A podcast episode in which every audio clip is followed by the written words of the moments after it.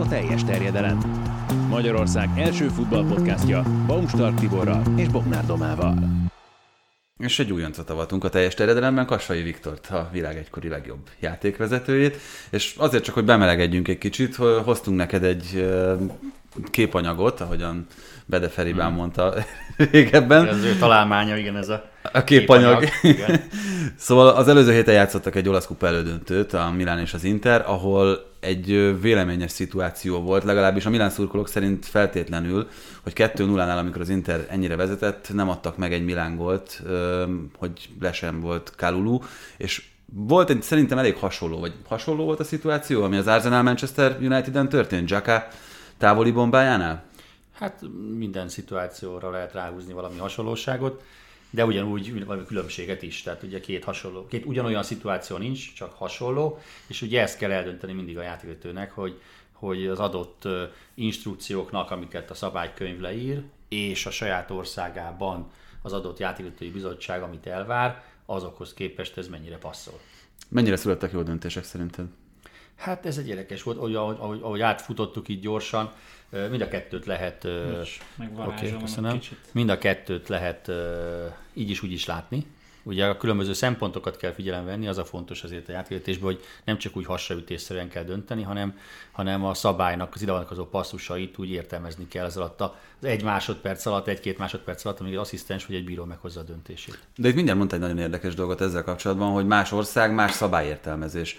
Ez ennyire élesen elkülönül itt akár a topligákban is? Szerintem igen. Tehát az, hogyha megnézzük azért az angol játékvezetés azért messze eltér azért az Európában megszokottaktól. De nem, a, nem abban a sztereotípiában, ahogy általában mi kommentátorok, meg műsorvezetők, hogy ott akkor mindent lehet, meg csak a lábtörésnél kerül elő a Ö, Ez kicsit azért sarkos megfogalmazás valóban, de azért vannak sajátosságai az angol játékvezetésnek és sajnos azt nem tudjuk, hogy pontosan milyen instrukciókat kapnak az angol játékvezetők, mondjuk egy lesnél történő zavarás elbírálására. Tehát ezért nehéz összehasonlítani egy angol szitut egy, egy olasszal, vagy, vagy akár egy franciával, Két, tehát ugyanabban a bajnokságon belül azért jobban lehetne esetleg ezt figyelemmel kísérni.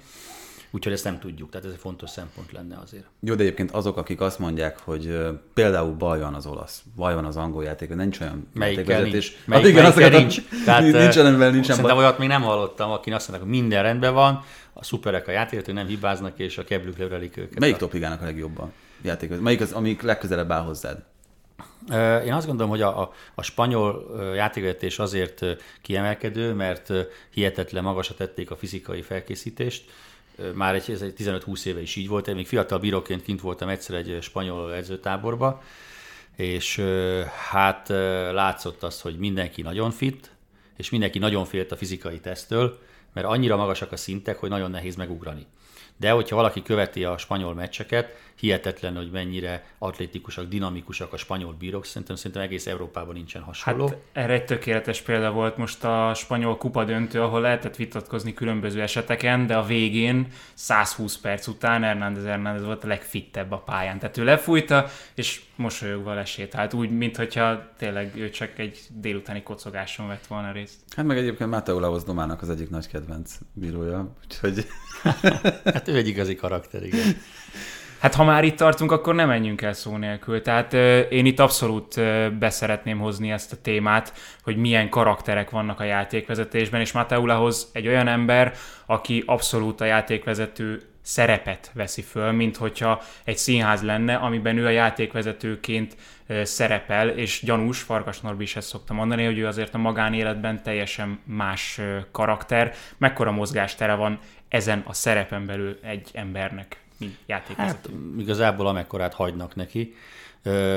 Én nem gondolnám, hogy Spanyolországon kívül ő ennyire tudná a saját ö, személyiségét a pályára vinni. Tehát ezt a, ezt a, ezt a ö, exhibicionista, sokat beszélek, ö, ö, sokszor vagyok a középpontban szerepet, ezt nem biztos, hogy Németországban is szeretnék az ottani vezetők. Az UEFA-nál szeretik például? Hát mivel azért top meccseket vezet, úgy látszik, hogy igen. Bár az UEFA úgy van vele, hogy neki a legfontosabb a teljesítmény, és szerintem minden egyes évbénél úgy van ez, hogy, hogy vezesse jól, azon belül meg, hogyha valaki kicsit úgy ö, megemeli a hangját, kicsit határozottabb, az, az csak egy személyiségjegy. A fontos az, hogy jó döntést hozzon.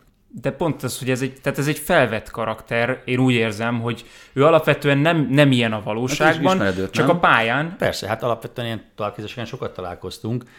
Most azért azt ne felejtsük el, hogy azért 60-as, 70-es púzussal, hogyha csak úgy beszélget valaki, vagy egy edzőtáborba ott egy továbbképzést végighallgat, ott azért más reakciói vannak az embernek, mint egy pályán, ahol azért, főleg Spanyolországban azért, hát a 30 ezernél kezdődik a, a legalacsonyabb nézőszám, gondolom, és majdnem száz a vége, tehát azért ott azért teljesen mást hoz ki az emberből a pályán, még, a, még az is, aki a, a, a hétköznapi életben kicsit ilyen alamuszibb, hát szerintem még 50 ezer néző előtt még ő is máshogy reagál dolgokra. De az biztos, hogy lehet benne egy kis show, lehet benne egy kis kitalált karakter, ez is lehet, nem tudjuk, azért ennyire nem beszélgettem ö, Antonióval erről korábban, de mondom, Spanyolországban lehet, hogy ez elmegy, de lehet, hogy mondjuk egy más kultúrában azért már azt mondanák, hogy köszönöm, ez már túl sok. Például a bírókassai Viktor más volt, mint az ember? Persze, hát ez teljesen egyértelmű. Tehát ugye rólam sokat mondták azt, hogy, hogy nem lehet hozzám szólni, meg, meg hogy túlhatározott vagyok.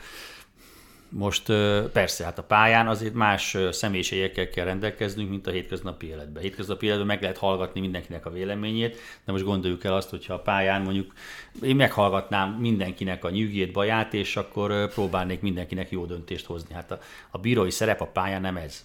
Az a szerep, hogy ő a vezetője, játékvezető, tehát egy vezető a pályán, és mindenkinek az ő döntéseit el kell fogadnia, nem kell egyetérteni vele, de el kell fogadnia. És ugye ezt kell elérni.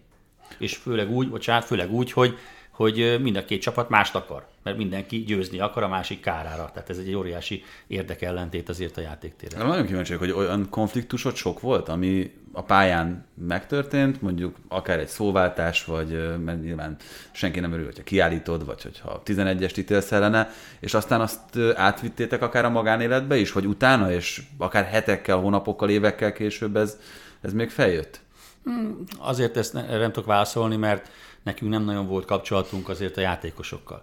Tehát ezt úgy kell elkezdeni, mint egy, mint egy munkahely, hogy bemegyünk dolgozni, a 90 percet ledolgozzuk, ott találkozunk a játékosokkal, és utána lehet, hogy egy hónap, két hónap múlva megint ugyanott találkozunk a pályán, tehát nincs olyan lehetőség, hogy, hogy a hétköznapi életbe összefussunk, és akkor előjöjjenek sérelmek.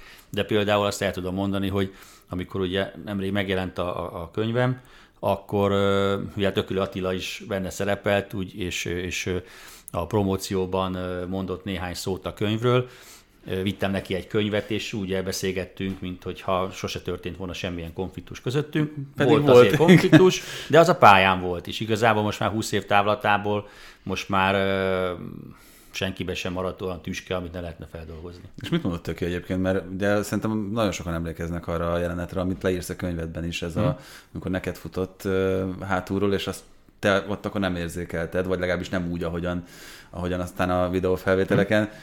Nem marad benne, de mi a tüske? Hát most már, most már nem. De most igazából ezt a szitut nem is vettük át, nem is ez volt a lényeg, hogy azt a konkrét szitut hogyan beszéljük meg. Ő egy nehéz, nehéz eset volt azért nekünk a pályán. Ugye egy elég impulzív játékos volt, plusz még hozzákapta a, a Ferencvárosi kö- közeget is a háta mögé, ami igencsak fel tudja erősíteni azért a, a játékosokat, és szép kihívás volt azért akkoriban neki is vezetni, vele kijönni, tehát nem volt egyszerű, valamikor azért jobb volt valamit meghallani, valamikor jobban járt az ember, hogyha, hogyha közelébe sem ment, mert akkor biztos, hogy csak konfliktus lett volna belőle. Úgyhogy ö, voltak ilyen esetek, de mondom, ez, ez a pályán van. Tehát ugyanúgy szerintem a játékosok is a pályán ugye látjuk, hogy milyen feszültség van, és lefújják a meccset, és elkezdenek a pályán, és utána ö, ők még a hétköznapi életben is találkoznak, és szerintem teljesen korrekt viszonyuk van. Pont ez a kulcs, hogy azért a játékosok teljesen más, hogy hagyják el a pályát, a játékvezetőkben sokkal nagyobb lehet a feszültség, és most, hogy itt vagyunk a szezon végén, azért ez megkerülhetetlen kérdés. A nyári szünet nagyon jól jön a játékvezetőknek, és ebben biztos vagyok.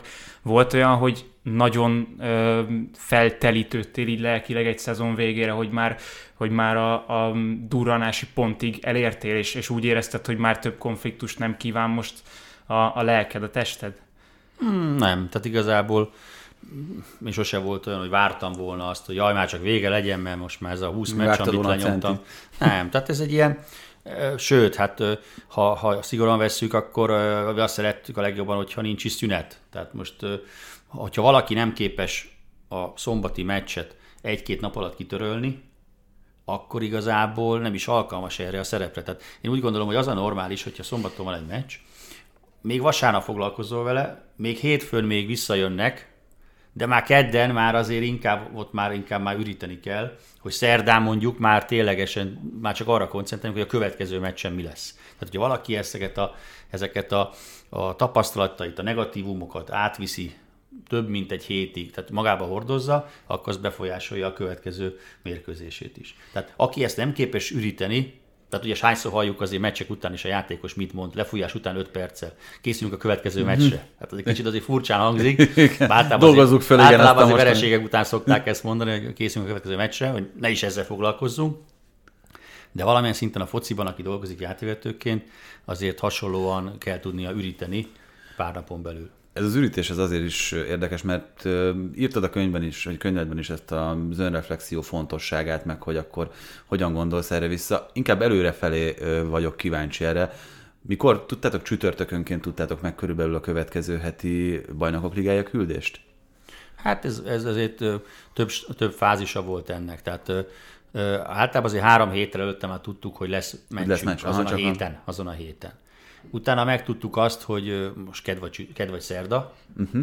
az már ugye befolyásolta azt, hogy általában főleg a, a, a vége felé, amikor keddi meccsen volt, én már azért nem szerettem hétvégén vezetni, pont azért, hogy, hogy ne sűrűsödjenek össze a mérkőzések se mentálisan, se fizikálisan. És magát a meccset azt, azt egy héttel korábban. Egy hét, aha. Mert akkor ott a hétvégén, hogyha volt feladat mégis, akkor azért most tudtál egy, mit tudom én, Inter Bayern küldésről, akkor ugyanolyan tiszta fejjel voltál képes levezetni a hétvégi meccset?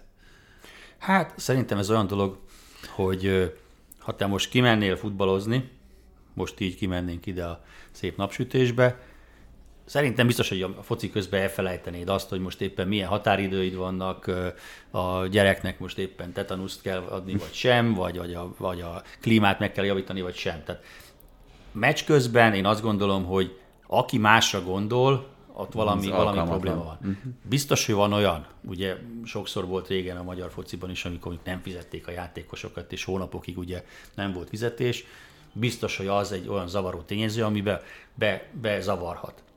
De alapvetően szerintem ez nagyon-nagyon ritka, hogy aki igazán futbalista, még akár mondom amatőr szinten is, szerintem meccs közben elfelejti, hogy, hogy amúgy, amúgy mi, a, mi a helyzet. Hát meg minden olyan tevéke, igazában van és, és, és, és, és, bocsánat, és ugyanez volt velünk is, hogy persze most én gondolkodhattam volna az, hogy mi lesz velem három nap múlva, vagy négy nap múlva, de nem volt rá erre idő, mert egy meccs annyira, annyira nagy koncentráció a bírótól, hogy egyszerűen nincs rá időd. Még és a egy... másik, bocsánat, valamikor lehet, hogy beugrott, mondjuk volt egy szöglet, eltelt 30-40 másodperc, és akkor ott egyszer beugrott, hogy hú, nem sokára megyek. De, de ennyi, mert jön a szöglet, és utána már figyelni kell. Bocs, itt még egyetlen egy kérdés, hogy az jutott eszembe nekem is mond, hogy általában ugyanígy, amikor műsort vezetek vagy kommentelek, akkor abszolút nem jut eszembe semmi más. Egyetlen egy dolog volt, ami ezt nálam átütötte, és ez nálad is egy nagyon fontos téma, a fájdalom. Tehát amikor hmm. a sarokfájdalmam volt, ugye te a porckorongoddal szenvedtél elég sokat, is. vagy azzal Sok is. mindennel, igen. Tehát olyan volt, hogy, hogy például a játékvezetés közben ez átütötte azt a szintet, hogy hú, oké, okay, figyelek erre, ami itt van, de ez most rohadtul fáj. Hát a vége felé már persze. Tehát azért általában, aki futballozott komoly szinten, biztos, hogy eljut egy olyan pontra, amikor már fizikálisan nem esik neki annyira jól az edzés, vagy a mérkőzés. Ugye nekünk a pályafutásunk sokkal hosszabb, tehát azért mi 40 fölött is tudunk még meccseket vezetni, de hát ennek megvan az a hátránya is, hogy hát azért 40 fölött az ember már nem úgy, nem úgy mozog, és nem úgy érzi a testét, mint, mint korábban. Úgyhogy van ilyen, és ez is gyorsította meg az én befejezésemet, mert már kicsit több volt a fájdalom, mint amennyi, amennyi jól esett volna és úgy gondoltam, hogy... Ilyen szofisztikált megfogalmazás. Igen. Hát egy, egy, egy kis fájdalmat azért elvisel az ember. Tehát, hogy kicsit fáj, kicsit... Ha most meccs után egy napig nem esik jól a, a, a felkelés, meg a, meg, a, meg a kocogás, meg a séta, azt még elviseled. De amikor a második, meg harmadik napon is már gond van, meg minden edzés után az a, az a kérdés, hogy mi lesz holnap, akkor már meg kell gondolkodni, hogy kell-e ez az embernek. Még egy utolsó dolog ehhez a lelki és mentális újra töltődéshez. Nagyon-nagyon érdekel, hogy ez hogy működik a gyakorlatban. Egy mérkőzést, egy-egy sérelmet, egy-egy szituációt egy nap alatt, két nap alatt földolgoz az ember, de hogyan teszi ezt most nyilván nem a technikai részletei uh-huh. izgatnak, mert gondolom, hogy visszanézitek a meccset, de uh-huh. lelkileg hogyan lehet földolgozni ezeket a, ezeket a meccseket és az eseteket és a különböző konfliktusokat konkrétan? Hát igaz, ezt jó mondod, hogy, hogy én is mindig visszanéztem a meccset, ugye mi sem nagyon tudunk aludni a meccsek után, ugyanúgy pörgetjük a meccset végig, hiszen az egy óriási, ez egy 90 perc óriási, intenzív Adrenalin feladat. Van és, és mi se alszunk a meccsek után, és ilyenkor a legjobb, mikor hazamegy az ember hajnali egy-kettőkor, és akkor hát mit tud csinálni, visszanézem a meccset, és akkor az pont jó, mert akkor már hajnali három-négy van, már kellően fáradt az ember, de legalább már megnéztem a meccset, és már nagy meglepetés nem tud érni. Most, hogy hogy történik ez a, ez a mentális felfrissülés, meg, meg feldolgozás, hát igazából erre nincs módszer, mert ezt mi magunktól alkalmazunk. Ez egy, ez egy ön, öngyógyító folyamat, senki nem mondja el, hogy most mit kell csinálni. Hát, hogy az ember játékvezető párt választ magának, és akkor könnyebben át tudja beszélni a hasonlóan hát, átélt szituációkat. Én azt gondolom, hogy, hogy, hogy ez már hamarabb kell. Hogy, tehát, tehát ugye a Katival tíz éve vagyunk együtt, de már korábban is, hogyha valaki ezt az elején nem képes ezen túllendülni, akkor, akkor nem is hosszú, hosszú, hosszú ideje ezen a pályán. De gondolom az azért segített, hogy nagyon hasonló dolgokat tapasztalt ő is. Ja, persze, hát igazából az a szerencsé, hogy mind a ketten ilyen nagyon, ö, ö, hogy mondjam, tehát na- nagyon, nagyon e, e köré építettük a, a, az életünket, és hihetetlenül szorgalmasak vagyunk, lehet mondani jelen időben, bár én már nem vagyok ugye aktív, tehát nagyon szorgalmasak vagyunk abban, hogy, hogy minden érdekel minket a játékvetésben, mindent megnézzünk, mindent kielemzünk, tehát nagyon napra készek vagyunk. Ez azért nehezebb lenne úgy, hogyha játékvető lenne valakinek a párja, de az nem lenne ennyire benne a, a mindennapokban. Igen, még azt is nézzétek, hogy ha Freiburg Mönchengladbach meccsen valaki hülyeséget mond pont, a stúdió. Pont véletlenül ott, ott, oda, pont véletlenül oda, ott, oda volt kapcsolva, mert pont jobb meccset nem találtam, mint a Freiburg Gladbach, és akkor ugye, ugye volt is ugye olyan szitu, ami érdekes volt, és még pont elcsíptem, amikor elemeztétek, és akkor ugye kipattant a szemem, hogy na, játékvetésről elemzés, na vajon mit mondtok, és nem egészen azt, amit kellett volna. Hát, én azt gondolom, hogy olyan lehet, hogy valaki mondjuk máshogy ítéli meg. Tehát egy lökés Aha, lehet, hogy neked elég egy fal, 11 ez lehet, hogy neked nem, de van, van egyébként annyi, annyi titkot elárulok, hogy van bent egy, egy friss szabálykönyv mindig a, a stúdióban, a félretéve, és azt mindig... Ja, asztal alatt, a, igen, ne billegjen az asztal, vagy miért? Vagy használjátok Miért annyira, annyira úgy tűnik, hogy nem használjuk? nem, hát mindig visszaszoktuk ezeket lapozni, hogy pontosan hogyan van betű szerint a, ja, ja, ja. szabály, az aztán, hogy mi hogyan értelmezzük itt, ez a kérdés.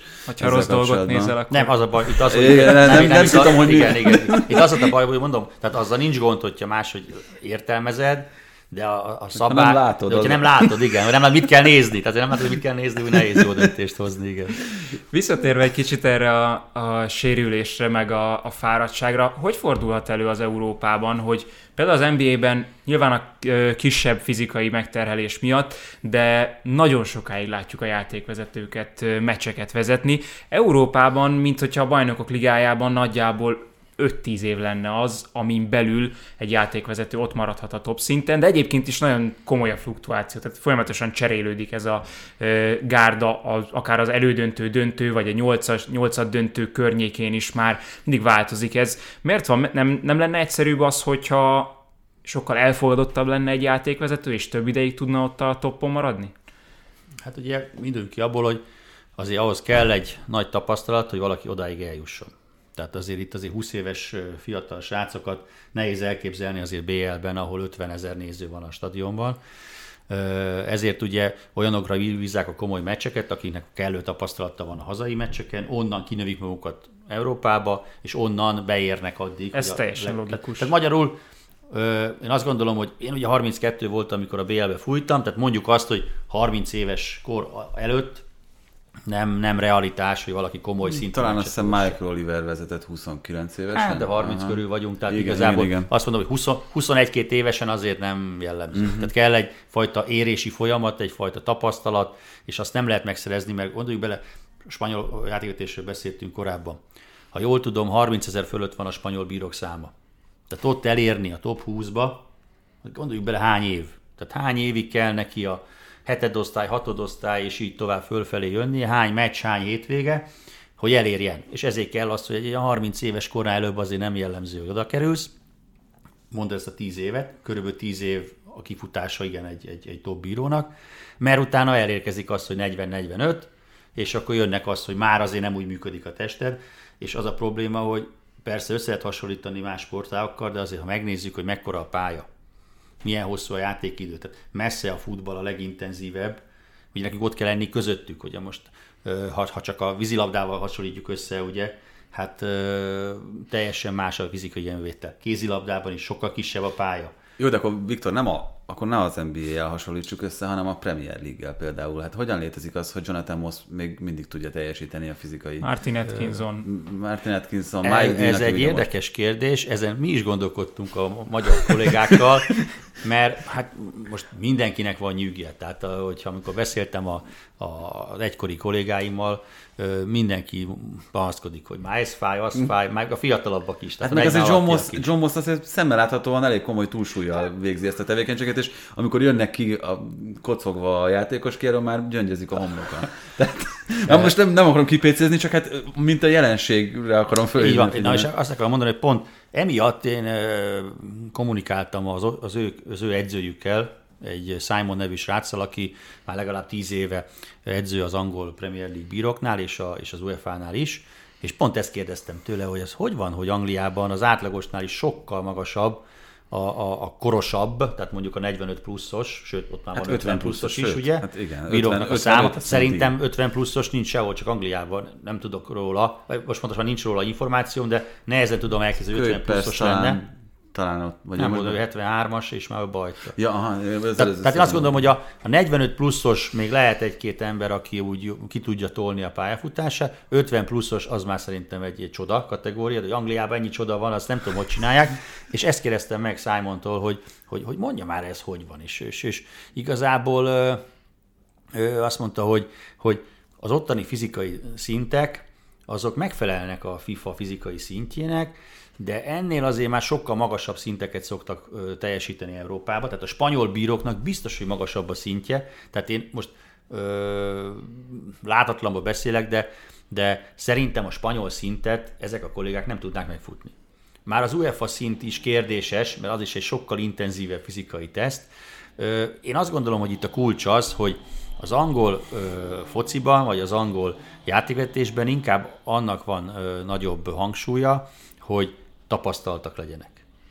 Hogy tényleg ne ijedjenek meg, hogy minden héten ugye komoly téttel bíró meccseket kell vezetniük. Igen, de bocs, ne haragudj úgy, hogy emiatt félbeszakítalak, csak a tapasztalatba akarok belekapaszkodni. Tehát, hogy jó helyezkedéssel tudod azt ellensúlyozni, hogy mondjuk nagyon távolról látsz egy esetet? Most csak nagyon egyszerű laikus kérdés. Hát most aki 20 éve vezet meccset a legmagasabb szinten, persze már el tudja adni azt, hogy tudja, hogy mikor, hol kell lennie, de azért sokszor azért lehetetlen nem közel lenni. Tehát egyszerűen valamikor már azért ítél az ember rosszul, mert nincs közel. Uh-huh. És a másik pedig én azt gondolom, hogy azért 45 fölött azért már kicsit az ember kezd tompulni is. Tehát amikor lehet, hogy még odaérsz, de már gondolkodni nem tudsz olyan gyorsan. És azért én, én sokszor láttam azért olyan kollégákat 45 fölött, akik már kicsit már látszott, hogy mint hogyha fejbe is megkoptak volna.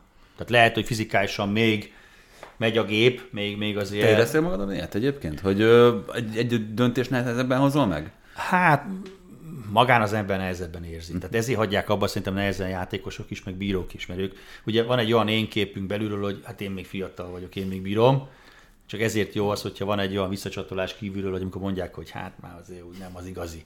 És én ezt nem akartam megvárni, tehát pont ezért is volt az, hogy amikor én már ilyen 43-44 voltam, ott már azért úgy bennem már azért felmerült az, hogy úgy nem kell ezt azért úgy a véletekig feszíteni, mert, mert a végén csak az van, hogy mikor visszanézi az ember magát a tévébe, akkor már azt mondja, hogy hát ez, ez már nem az, amit úgy, úgy a fejembe elképzelek magamról.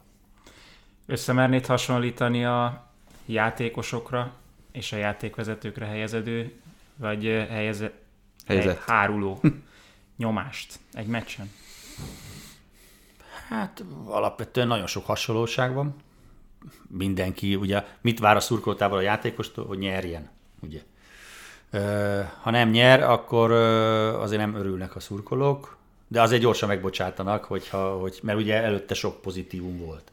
Ugye milyen a játékvezető megítélése, hát nehezen bocsátanak meg, ha hibázik, és mindig arra emlékeznek a, a negatívumra. Tehát sokkal rosszabb helyzetből indulunk mi ki, mert ugye mindig a negatívum nyomás. marad meg az emberekbe, plusz még hozzájön a adott meccsnek a jó-rossz döntései, általában mindenki a rosszra emlékszik csak. Tehát alapvetően azért nehezebb szerintem a játékvezetés, mert mindig csak a negatívum marad meg benne. És ráadásul az ellenőrzés is olyan, hogyha a bíró ellenőr bejön egy meccsen, a pozitívunkon gyorsan át, átsikkad. Azt egyébként nem írtad meg az életrajzi könyvedben, de az nagyon kíváncsi lett. Ez szerepelt benne, hogy előtte hoztál nem tudom hány jó döntést. Igen. Van olyan a játékvezetői döntések között, ami, ami kifejezetten bravúr, amire hogy szívesen megtapsolnád magad? Na, de pont, ez pont, pont, egy, pont, egy jó előnyszabály, de, de, de vagy most egy... pont ezt mondom, hogy még mi is ilyenek vagyunk a saját magunk, a játékvezetők is, hogy mi is elfelejtjük a pozitívumokat. Hát most biztos, hogy tudnék felsorolni 5-10 olyan, hú, hát többet is rossz döntést, ami megmaradt, hogy hú, ott, ott is rám írtak egy büntetőt, ott is elmaradt egy kiárítás. De azt mondanád, hogy sorolják föl 10 Na, ami jó volt, Mondj egyet. Hát ez az, hogy nem, nem olyan bravúr, hát most mi? Hát az a dolgom, hogy kimenjek és jó döntést hozzak. Hát, világos, És csak hát ez baj, nyilván van a, van a jobb a jó döntésnél, nem? Tehát, hogy ez a, amikor te észrevetted, hogy itt, itt érdemes Ha előnyszabályt. nem is a jó döntés, akkor talán egy olyan, hogy valaki oda ment meccs után, valaki emlékezetes, megköszön. Ez azért ritka, hogy azt mondja valaki, hogy Spori ez jó befújta. Tehát csak azt akarom ezzel mondani, hogy mi magunk is ilyenek vagyunk, a játékvezetők is, hogy a pozitívumok úgy elsikadnak, a, az ellenőreink is olyanok, hogy általában, ha lejön egy meccs, akkor hát lejött a meccs, normál, könnyű meccs volt. Ugye, és ugye azt nem veszük észre, hogy mennyi munka volt ezzel, hogy, hogy az normális legyen, viszont a negatívumokat azt könnyen megtaláljuk, hogy ott azért egy, egy helyezkedés, ott azért egy téves bedobás. Egy, egy e- dolog, ez hogyha ezt egy, hogyha ezt egy ellenőr meglátja, de manapság azért a közösségi média elterjedésével sokkal több az olyan hang a közösségi médiában is, aki csak észrevesz egy játékvezető ítéletet, és az alapján mond véleményt, miközben ott egyáltalán nincsenek tisztában a mögötte levő tartalommal és felkészüléssel és egyebek. Ennek mekkora veszélyét látod, hogy, hogy ez milyen hatással lehet nem csak a profi futballra, ezt pont azért mondom, mert hogyha azt látja egy ember a Twitteren, Facebookon, Instagramon, hogy szidnak egy játékvezetőt, akkor ő ezt egy normának tartja, lemegy az amatőr meccsre, uh-huh. és ott a vagy nagyon fiatal, vagy nagyon idős, vagy bármilyen játékvezetőt normálisnak tartja, hogyha szidják, kritizálják és támadják. Ez így van, de hát ez, ez így is volt régen is, hogy sajnos a játékvezető mindig, mindig kapott hideget, meleget. Igen, csak még amikor kezdted a pályafutásodat, akkor még szerintem a szemüveget a bírónak volt talán. A... Hát, És aztán egy azért kicsit ez csúnyult. Száz a- éve, száz éve még így lehetett, de hát én visszagondolok a 90-es években, hát azért ott is Ott volt már- már minden, ott is volt már minden.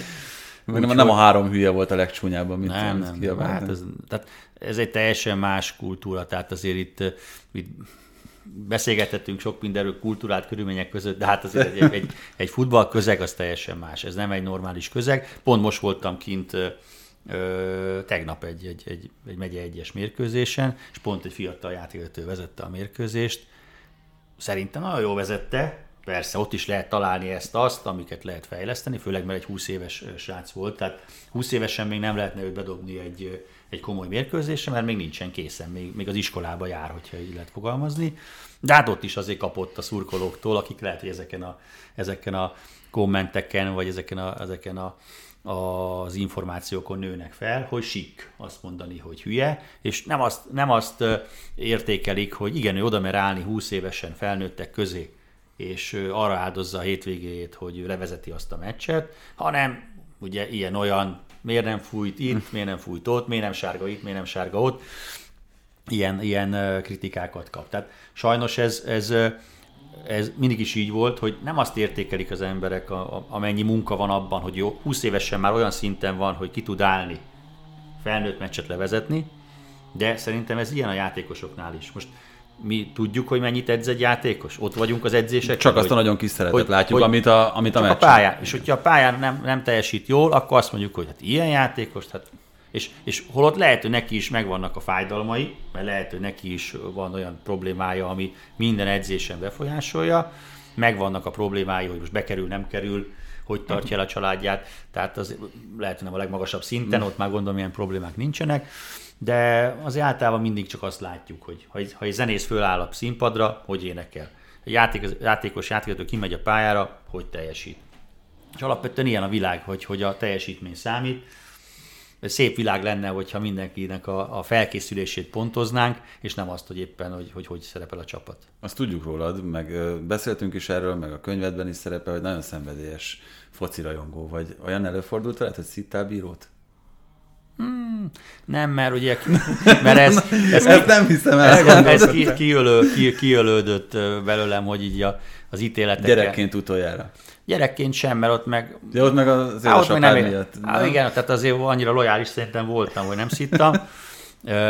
meg nem is érdekeltek különösebben akkor a játékvezetők. Tehát amikor Tatabányán kijártam a meccsekre, ilyen 12-3-4 évesen, akkor már egyedül jártam a meccsekre, mert Fater sose akart kijönni velem nem is ismertem, nem is foglalkoztam a bírokkal. Annyi, annyit tudtam, hogy a Hartman Lajost ismertem. Nem tudom miért, de ugye mindig kivágtam a cikkeket, és láttam, hogy a Lajos bácsinál mindig rengeteg sárga-piros lap volt, és tudtam, hogy a Hartmannál sok lap van. Tehát ezért, ezért tudtam a, a Lajos bácsi nevét csak. A többiekkel nem is nagyon foglalkoztam. Egyszer még arra emlékszem, hogy, hogy akkor abszolút nem voltak divatok a, vagy nem volt divat a, a színes mez, és a Tatabánynak volt egy nagyon-nagyon sötétkék meze, majdnem fekete volt, és egyszer a, a, a játékvezető, a Rigán Gyuri volt, és ő piros mezbe jött. Tehát hmm. majdnem olyan volt a fekete, mint a sötétkék, és akkor piros mezbe kiment, és teljesen olyan, ilyen, ilyen mint a forradalmi volt. Hogy... Rendszeridegen. Ja, és akkor utána eltelt pár év, és akkor vezették a színes mezeket. Igen, az, az te már nagyon sok színű mezben vezettél, hát, sárgában, zöldben. Hát most már mindenféle. 94 óta vezették be hogy a színes mezeket, és utána már divat lett ugye ez, hogy minél többféle, és már a BL-ben is már minden évben új garnitúra volt. Volt olyan, hogy fehér mezünk is volt, tehát egyszer a Manchesterbe vezettem egy fehér mezben, tehát ez teljesen extra, hogy, hogy fehér mezbe vezet a játékvezető. Valaki akart veled mezt cserélni? Hát, játékosok között. Ilyen nem még nincs. Tényleg olyan volt egyébként, hogy Hát, hogy kevés. Nem, nem játékosok, hanem, hanem bárki. Hogy hát, ö, játékos volt egy-kettő. A Kecskeméten volt egyszer a, a Bebeto nevű játékos, nem tudom, emlékeztek el rá. Ő, ő mondta, hogy... Hát, Nagyon jó csatár volt a 94-es évben. Nem, ő igen, a névrokona volt maximum, igen. Kecskemétben nem fért be ő, a, a brazil. Úgyhogy a, ő, ő, volt olyan, aki Kecskemét egyszer csak mondta, hogy hát, hogy elkérni a mezemet. Hát, csak ugye az a különbség, ugye hát ezeket gondolom nem tudjátok, hogy azért a játékvető nem úgy van, hogy most minden meccsen kap egy meszt, hanem igazából mi kaptunk egy hosszút, egy rövidet, és akkor ennyi volt igazából két évre a szerelésünk.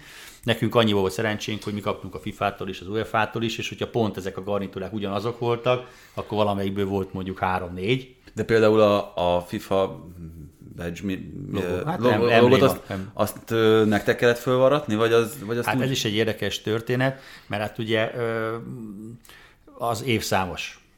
Tehát ugye ezt nem lehet ugye rávasaltatni, mert uh-huh. akkor az egész mez az ugye egy éve később már kuka lenne.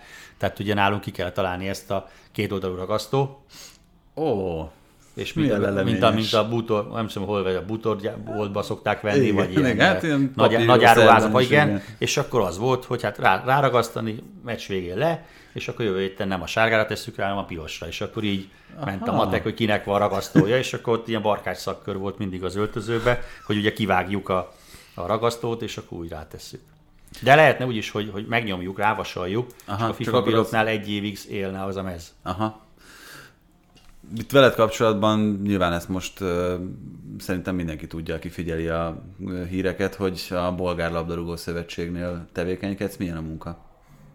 Érdekes. Egy nagy kihívás az, hogy bekerülsz egy olyan közegbe, amiről fogalmad nincs, hogy hogy működik. Tehát olyan, mint hogyha te most átmennél egy másik országban egy, egy, egy, egy tévé vagy egy rádió csatornához. Hát, tévé vagy rádió, de teljesen más. Tehát teljesen mások a, a, a, a viszonyok, teljesen mások a szokások, és ezeket ugye szép lassan meg kell tanulni. Tehát ez nem úgy működik, hogy hogy kimegyek és tudok mindent, hanem igazából... Angolul kommunikálsz egyébként? Angolul, nagyon jól beszélnek a bolgárok hm. angolul, tehát meglepően az utca emberével is, amikor bármikor két-három szót mindenki tud angolul. Hm. Ez Oroszország után az nagy meglepetés, mert ott azért abszolút nem volt ez jellemző. Ö, persze a fővárosban ö, lakom, tehát igazából ott lehet, hogy jobban jellemző az, hogy tudnak kommunikálni. De mondom, ezt is meg kell, meg kell tanulni sok mindent, hogy, hogy, hogy milyen az élet maga, de hát a játékvezetés meg a futballon belül is rengeteg információt fel kell szedni először, hogy, hogy utána én tudjak adni nekik az én tapasztalatomból. És vannak már olyan fizikai állapotban a bolgárbírók, mint a spanyolok? Még nincs, de már azért kicsit feszítjük a húrt, tehát ö, ö, próbáljuk azt a fajta fizikai, fizikai, fizikai elvárásokat megkövetelni tőlük, ami hasonlít már az UEFA-nál meglévőhöz. A spanyolok ennél még följebb járnak, tehát a spanyolokat nagyon nehéz lesz bárkinek utolérni, mert ott már az utóbbi 20 évben ugye ezt csinálták, látszik is az eredménye, mint mondtam a meccseken. De mi próbálunk az UEFA-hoz hasonlítani egy kicsit. Ennek lesz egy olyan következmény, hogy aki nem egy annyit, vagy nem olyan képességű, az lehet, hogy elhullik. De hát igazából ez a versenysportnak a lényege, és a játékvetés is egy versenysportnak kellene, hogy lennie, hogy aki a legjobb, az maradjon, hiszen arra van szüksége a futballnak a, a legjobb asszisztensre, meg a legjobb játékvezetőre. Lesz bolgár bíró a közeljövőben, top kerettag? Hát e, ilyen szempontból egy picit jobban állnak azért a bolgárok, mert most is van egy olyan kerettag, a Kabakov nevű játékvezető, aki a VB-re esélyes. Igaz, hogy a bőkeretben van csak benne, de legalább benne van a bőkeretben, és, és valamennyi esélye van. És mivel viszonylag még egy fiatal játékvetőről beszélünk, ugye 36 éves, így még azért van benne Ebben te egyébként tudsz segíteni, mert elég kiterjedt kapcsolatrendszered van, hogy vagy kell itt egyáltalán lobbizni, vagy nyilván nem csak a teljesítményen múlik az, hogy hát, azon főleg, de, én, de hát meg kell találni a megfelelő csatornákat. Hát én úgy gondolom, hogy alapvetően a legjobb jobbi az, hogy jó vezesse a meccset a játékvezető. Tehát, hogyha jó vezeti a meccseket, akkor senkinek nem kell senki lobbiznia. De persze, hogyha, hogyha van két-három hasonló képességű játékvezető, akkor hát azért nem árt, hogyha, hogyha ö, beszélünk egy-két ö, kollégával. Szerencsére igen, tehát azért nehéz olyan országot mondani, ahol ne lenne, ne lenne kapcsolatom, és ne tudnék esetleg elérni bárkit, hogyha valami kérdésem van. Például pont a mai nap ugye beszéltem a, a, a görög bíroknak a főnökével, Klettenberggel, vagy a, a kuwaiti bíróknak a vezetőjével. hangzik. Ja, hogy görög és Klettenberg, beszél vele a magyar kasai, aki Bulgáriában dolgozik, vagy beszéltem például ma a, a kuwaiti bíróknak a vezetőjével, aki egy amerikai német, aki a FIFA-nak dolgozott. Tehát jó, az szépen. jó multikulti ez az egész. Úgyhogy vannak csatornák, és igazából ez, ez nem úgy működik, hogy most valaki fölemeli a telefont, és akkor azt mondja, hogy tehát ő neki kéne menni, és akkor holnap bíró. meg ő megy. Hanem ez egy hosszú évek folyamata, amikor ö, tartani kell mindenkivel a kapcsolatot, és amikor lehet ö, a jó dolgokat elmondani az emberekről, és utána ő oda megy, mondjuk, egy, mondjuk ez, egy, ez egy görög bajnoki meccs. Ha ő háromszor három alkalommal falsot vezet, akkor, akkor a legjobb lobby, a legjobb szándék sem lehet őt támogatni. Mm. Tehát azt szoktuk mondani a játékvetésben, hogy a vonalig tudunk segíteni, a vonalon belül már nem. Nagyon magasra dobtad ezt a labdát, úgyhogy nem hagyhatom ki a kérdést. Kassai Viktor miért a bolgár labdarúgásért, vagy játékvezetésért dolgozik? Hát mert onnan kaptam egy nagyon jó ajánlatot, és egy lehetőséget, hogy, hogy ott dolgozzam.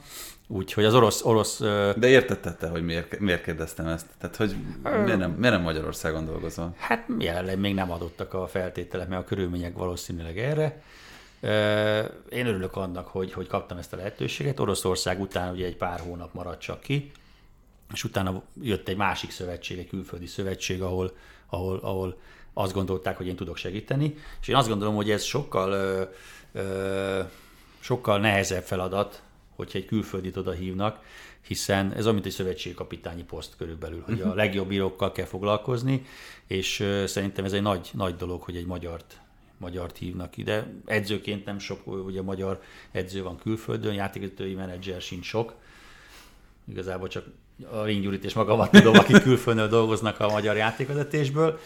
És szerintem ez egy, ez egy nagyon jó ö, tanulási folyamat. Hogy... Jó, de ez, azért azt leszögezhetjük, hogy ez most nem kell szerénykedni, ez nem a magyar játékvezetés siker, ez a te, vagy a ti sikeretek.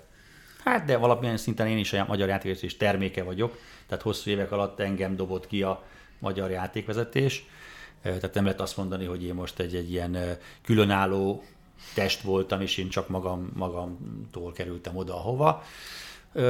De visszatérve az eredeti kérdésedre, Itt kaptam lehetőséget, mert ott voltak olyan, olyan ö, ö, igények, hogy rám volt szükség, hogy azt nem tudom, hogy, hogy most ez változik-e majd a jövőben, és most merre visz az utam, hogy éppen majd Afrikába, Ausztráliába, ahol, de bocsánat, azért ne felejtkezzük el, mert tényleg van olyan játékvezető szakember, aki dolgozik külföldön, a Fábián Mihály, szerintem emlékeztek rá. Persze. Ő Ausztráliában dolgozik már 5-6 éve, és ő benne van a játékvetés sűrűjébe, tehát igazából hárman vagyunk a tehát Ring Fábián Kassa, így vagyunk hárman külföldön, és szerintem külföldön azért sokkal nehezebb feladat, mert, mert amit mondtam, nem ismerjük a közeget. Uh-huh. Tehát rengeteget kell tanulni, és nem, nem automatikusan van benne a fejedben az, hogy mi hogy működik.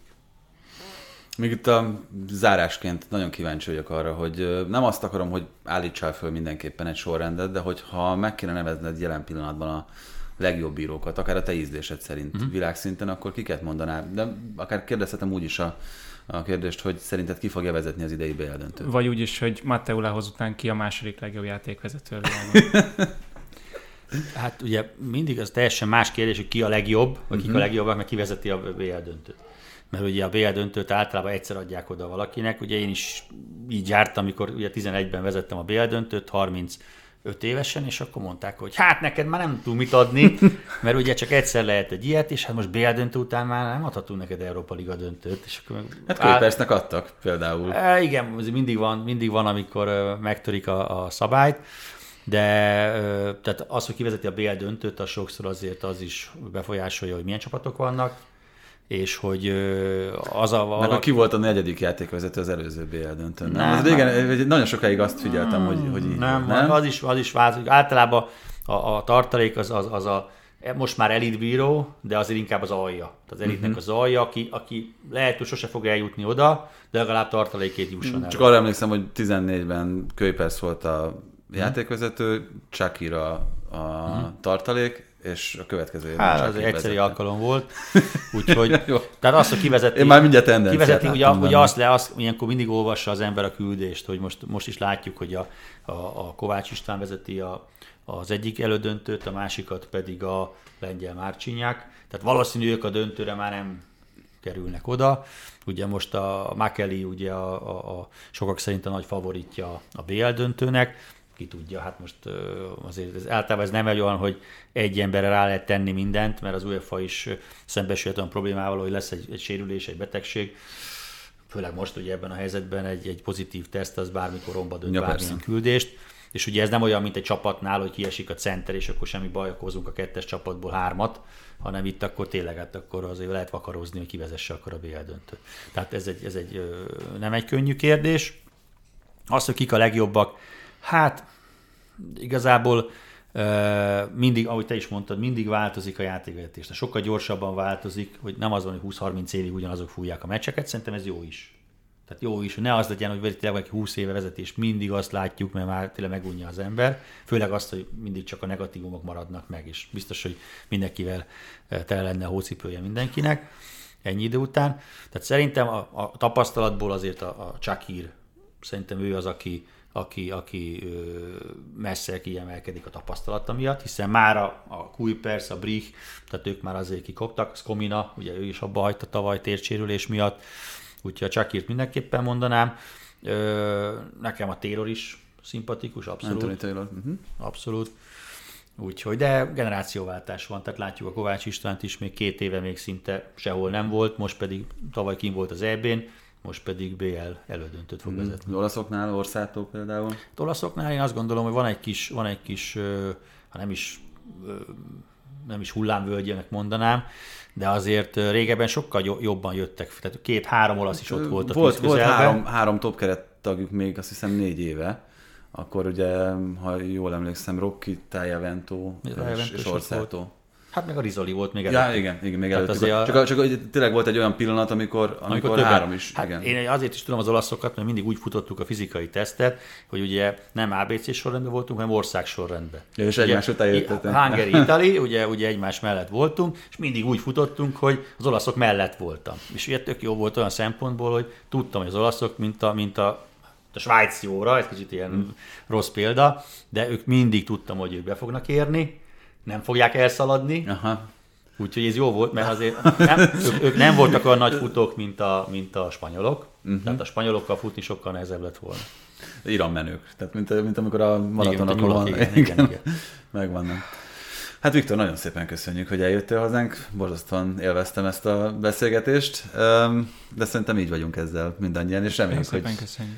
Ti is, akik meghallgattátok. elbeszélgettünk egy jót a régi, régi dolgokról. Illetve, hogyha a pályán már eleged lett volna a favágókból, akkor itt még Igen, hallgathattad egy... igen, egy fát, Jaj. Természetesen pont most. körülbelül, körülbelül egy 70 éves fát vágtak ki mellettünk, az, az aztán mindig felvettük ezt, de reméljük ez nem zavart benneteket az élményben. Köszi Viktor még egyszer. Köszönöm szépen.